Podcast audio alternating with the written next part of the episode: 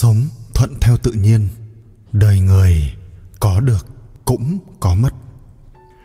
Sống giữa trời đất bao la, cuộc sống cũng sẽ luôn tuân theo sự sắp đặt của tự nhiên, của tạo hóa. Hết thảy sự tình đều có cái được, cái mất.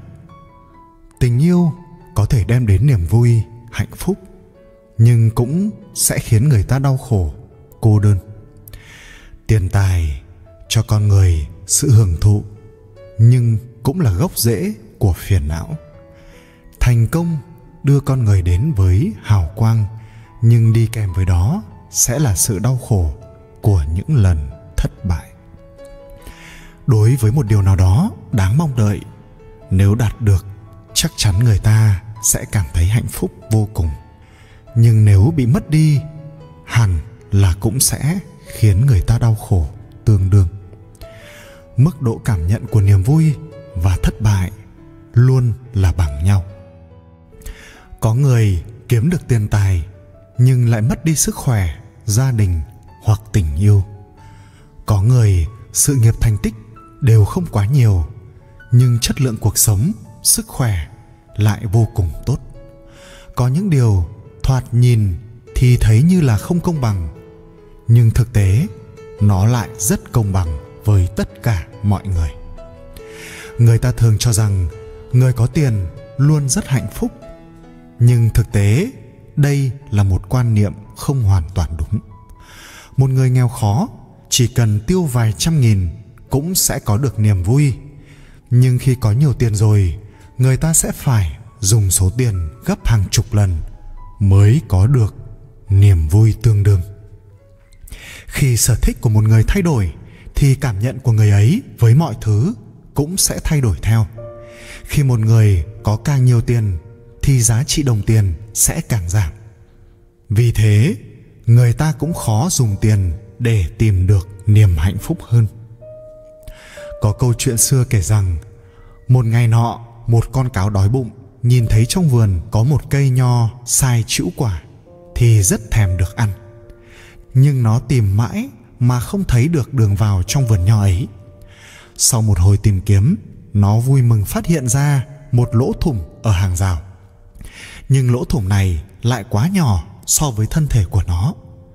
Thế là nó rất buồn vì không thể chui vào được trong vườn nho. Con cáo nghĩ ra một cách, nó chờ ở ngoài hàng rào liền sáu ngày, không ăn gì. Vì thế cơ thể nó gầy đi rất nhiều và nó dễ dàng chui được vào vườn nho. Nó sung sướng thưởng thức những trái nho thơm chín, căng mọng. Nhưng sau khi ăn rất no rồi, con cáo mới phát hiện ra cái bụng của nó đã to lên rất nhiều. Nó đã không thể theo đường cũ mà ra ngoài được nữa. Và như thế, nó sẽ dễ dàng bị chủ vườn bắt được. Cho nên con cáo lại đành phải nhịn ăn suốt sáu ngày liên tiếp. Quả nhiên, sau sáu ngày ấy, con cáo lại gầy đi và có thể chui ra được khỏi hàng rào. Vậy là con cáo lại trở về lúc xuất phát ban đầu. Nó không thu được gì sau những gì nó đã trải qua.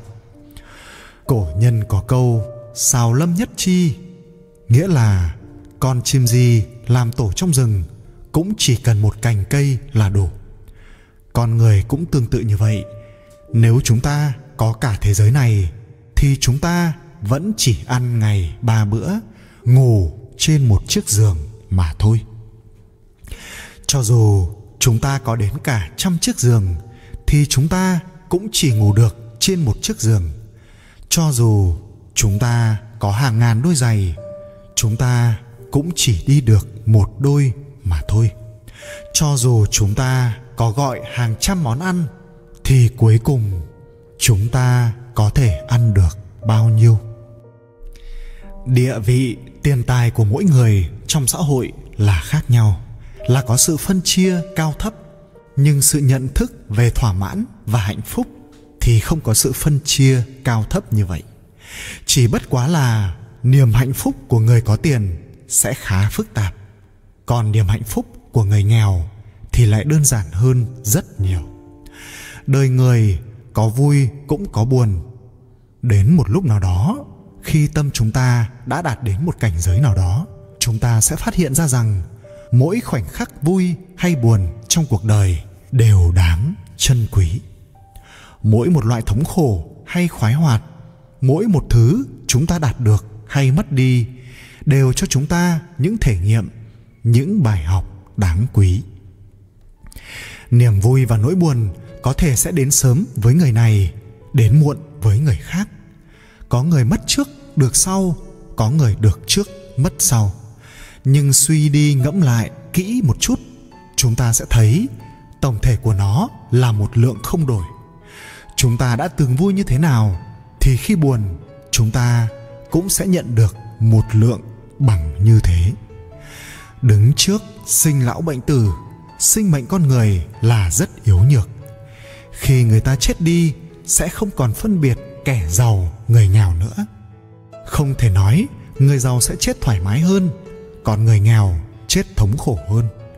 Có người khi sống đạt được mười phần, thì khi chết đi, anh ta cũng sẽ mất đi mười phần. mười phần đó là mười phần đau khổ.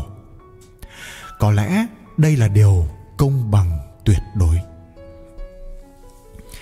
Người có trước có khi bị mất trước, người có sau sẽ mất đi sau.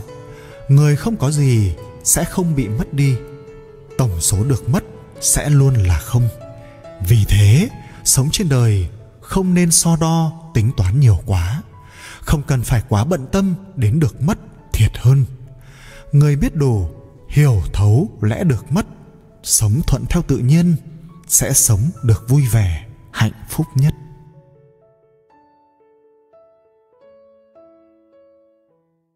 Sau tuổi năm mươi, có mười điều cần nhớ kỹ để cuộc sống giữ được thăng bằng. Khi ở tuổi năm mươi, sáu mươi, sẽ là vô ích nếu bạn vẫn còn bận tâm đến kiếm tiền và dành dụm. Thay vào đó, hãy tận hưởng cuộc sống hồn nhiên như những năm tháng đầu đời. Đừng bao giờ nghĩ mình phải để lại tất cả những gì đã kiếm được cho con cháu. Chớ nên lo lắng về những điều sẽ xảy ra với các con mình. Cũng đừng lo sợ bản thân bị đánh giá như thế nào. Bởi khi đã trở về với cát bụi rồi, bạn sẽ không còn nghe thấy bất cứ lời khen, tiếng chê nào nữa. Thời gian bạn có thể sống vui vẻ trên đời, có thể kiếm tìm của cải cũng sẽ chấm dứt. Vậy phải làm sao đây? Xin hãy ghi nhớ mười điều sau để cuộc sống khi đã lớn tuổi không mất đi trọng tâm, để hưởng thụ ngày tháng còn lại một cách an lành, hạnh phúc. Thứ nhất, đến tuổi năm mươi, hãy học cách đối xử với bản thân tốt một chút. Khoản gì cần tiêu, hãy cứ mạnh dạn chi tiêu. Điều gì đáng được hưởng thụ, hãy cố gắng hưởng thụ. Đừng để sự hà tiện, tiếc rẻ khiến bạn lỡ đi những cơ hội vui sống cuối cùng. Một ngày kia, khi số mệnh đã điểm, bạn sẽ mất đi tất cả. Hai, con cái đều đã lớn, chớ làm nô lệ cho chúng. Hãy giữ mối quan hệ với các con cái, yêu thương và giúp đỡ khi cần. Nhưng đồng thời, hãy bằng lòng với số của cải của bạn đã dành dụm cho chúng. Cuộc sống dài hơn cuộc đời lao động. Hãy nghĩ đến việc nghỉ hưu sớm nhất khi có thể và bằng lòng với những tiện nghi hiện tại. Đừng quá kỳ vọng nhiều vào con cái. Đa phần con cái đều yêu quý cha mẹ, nhưng chúng còn quá bận rộn với công việc, mái ấm riêng và những ràng buộc khác. Bạn hãy học cách tin tưởng con cái.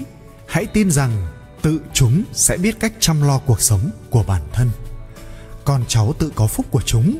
Đừng vì chúng mà mãi làm thân trâu ngựa. Hãy học cách dần dần buông tay. Thứ ba, hãy sống vui vẻ, tận hưởng những tháng ngày tươi đẹp trên cõi đời này. Cũng đừng so sánh công danh địa vị, lợi lộc. Chớ băn khoăn làm sao để con cái được xuất sắc như người khác. Đến tuổi năm mươi, sáu mươi, bạn chỉ nên so sánh xem mình có thể sống vui vẻ, khỏe mạnh và trường thọ hay không. Như vậy là đủ. Thứ tư, năng lực của mỗi người đều có giới hạn, bởi chúng ta không phải là siêu nhân. Đối với những việc ta vốn bất lực không thể thay đổi thì đừng nên quá bận tâm, chấp nhất. Mọi sự tình đều có quy luật an bài của trời đất. Dù bạn có bận tâm tới đâu cũng vô dụng, ngược lại chỉ khiến thân tâm khó nhọc, tinh thần bản thân suy nhược mà thôi. Thứ năm, về cơ bản khi về già, bạn vẫn chỉ có thể tự lực cánh sinh, dựa vào chính mình mà thôi. Đừng ảo tưởng, hy vọng quá nhiều vào người khác, đừng cầu mong sự trả ơn, giúp đỡ của họ. Đối với con cái, tiền bạc của bạn đương nhiên là của chúng, nhưng tiền bạc của chúng ngược lại chưa chắc đã phải là của bạn. Hãy tỉnh táo trong chuyện này. Thứ sáu, hãy tự học cách tìm một người tri kỷ để làm bạn. Bởi chỉ có bạn bè mới là người đồng hành tốt nhất trong những tháng năm về sau. Con cái dù có tấm lòng hiếu thuận tới đâu, nhưng những lo toan cuộc sống cũng sẽ cuốn hết sự quan tâm của chúng. Còn không phải lúc nào cũng ở luôn bên cạnh ta. Hãy học cách tự tìm người đồng hành để san sẻ cùng bạn những niềm vui, nỗi buồn. Thứ bảy, hãy bằng lòng với những gì bạn đang có và những gì xung quanh bạn. Cũng đừng quên bạn bè, họ chính là tài sản của cuộc đời bạn. Hãy giữ mối quan hệ bạn bè lâu dài, hãy tôn trọng một số nguyên tắc cơ bản. Chịu khó lắng nghe, không ngắt lời, chớ nhạo báng. Hãy cho đi mà không bận tâm đến nhận lại. Hãy trả lời câu hỏi chứ đừng phản đối. Hãy tha thứ chứ đừng trách cứ. Và đã hứa thì không được quên. Như thế bạn sẽ không bao giờ cô đơn. tám. Đến tuổi năm mươi, sáu mươi, đừng tiếp tục lãng phí sức khỏe để đánh đổi lấy những vật ngoại thân. Tiền dù có nhiều đến đâu cũng không mua nổi sức khỏe. Đánh đổi sức khỏe để kiếm được càng nhiều tiền, rốt cuộc cũng chỉ để mua về một đống thuốc. Hãy biết lấy đủ làm vui, trân trọng sức khỏe của bản thân. Khi nào thì chúng ta ngừng kiếm tiền? Bao nhiêu tiền là đủ? một tỷ, mười tỷ hay một ngàn tỷ? Từ hàng ngàn hecta ruộng đất, bạn cũng chỉ ăn được chút ít hoa quả và một nửa chiếc bánh mì mỗi ngày. Từ vài ba căn nhà bạn đã xây, thực tế là bạn chỉ cần vài mét vuông để ở, một chỗ ngủ, một chỗ tắm và một chỗ làm bếp. Hà cớ gì phải truy cầu, tham lam, đuổi theo hết thứ này, thứ khác trong cuộc đời. Chỉ cần sống vui vẻ, hạnh phúc là được, phải không? Thứ chín, hạnh phúc là tự mình cố gắng tạo nên, vui vẻ cũng là tự mình tìm kiếm. Giữ được một tâm thái luôn thoải mái, yên ổn thì mỗi ngày mới chính là một ngày vui, mỗi chuyện lướt qua tầm mắt mới nhẹ nhàng, thanh thản. Thứ mười, hãy giữ gìn thật tốt trạng thái tinh thần. Tinh thần vui vẻ thì bệnh mới không tới, tinh thần tốt hơn thì bệnh mới có thể khỏi sớm hơn. Hãy lên cho mình một kế hoạch và chờ đợi những ngày tiếp theo. Một ngày sống không có phút giây nào vui vẻ là một ngày mất đi đầy uổng phí. Một ngày dù chỉ có một giây phút vui vẻ ngắn ngủi cũng là được lợi biết bao. Một tâm hồn lạc quan giúp chữa lành bệnh tật nhanh chóng.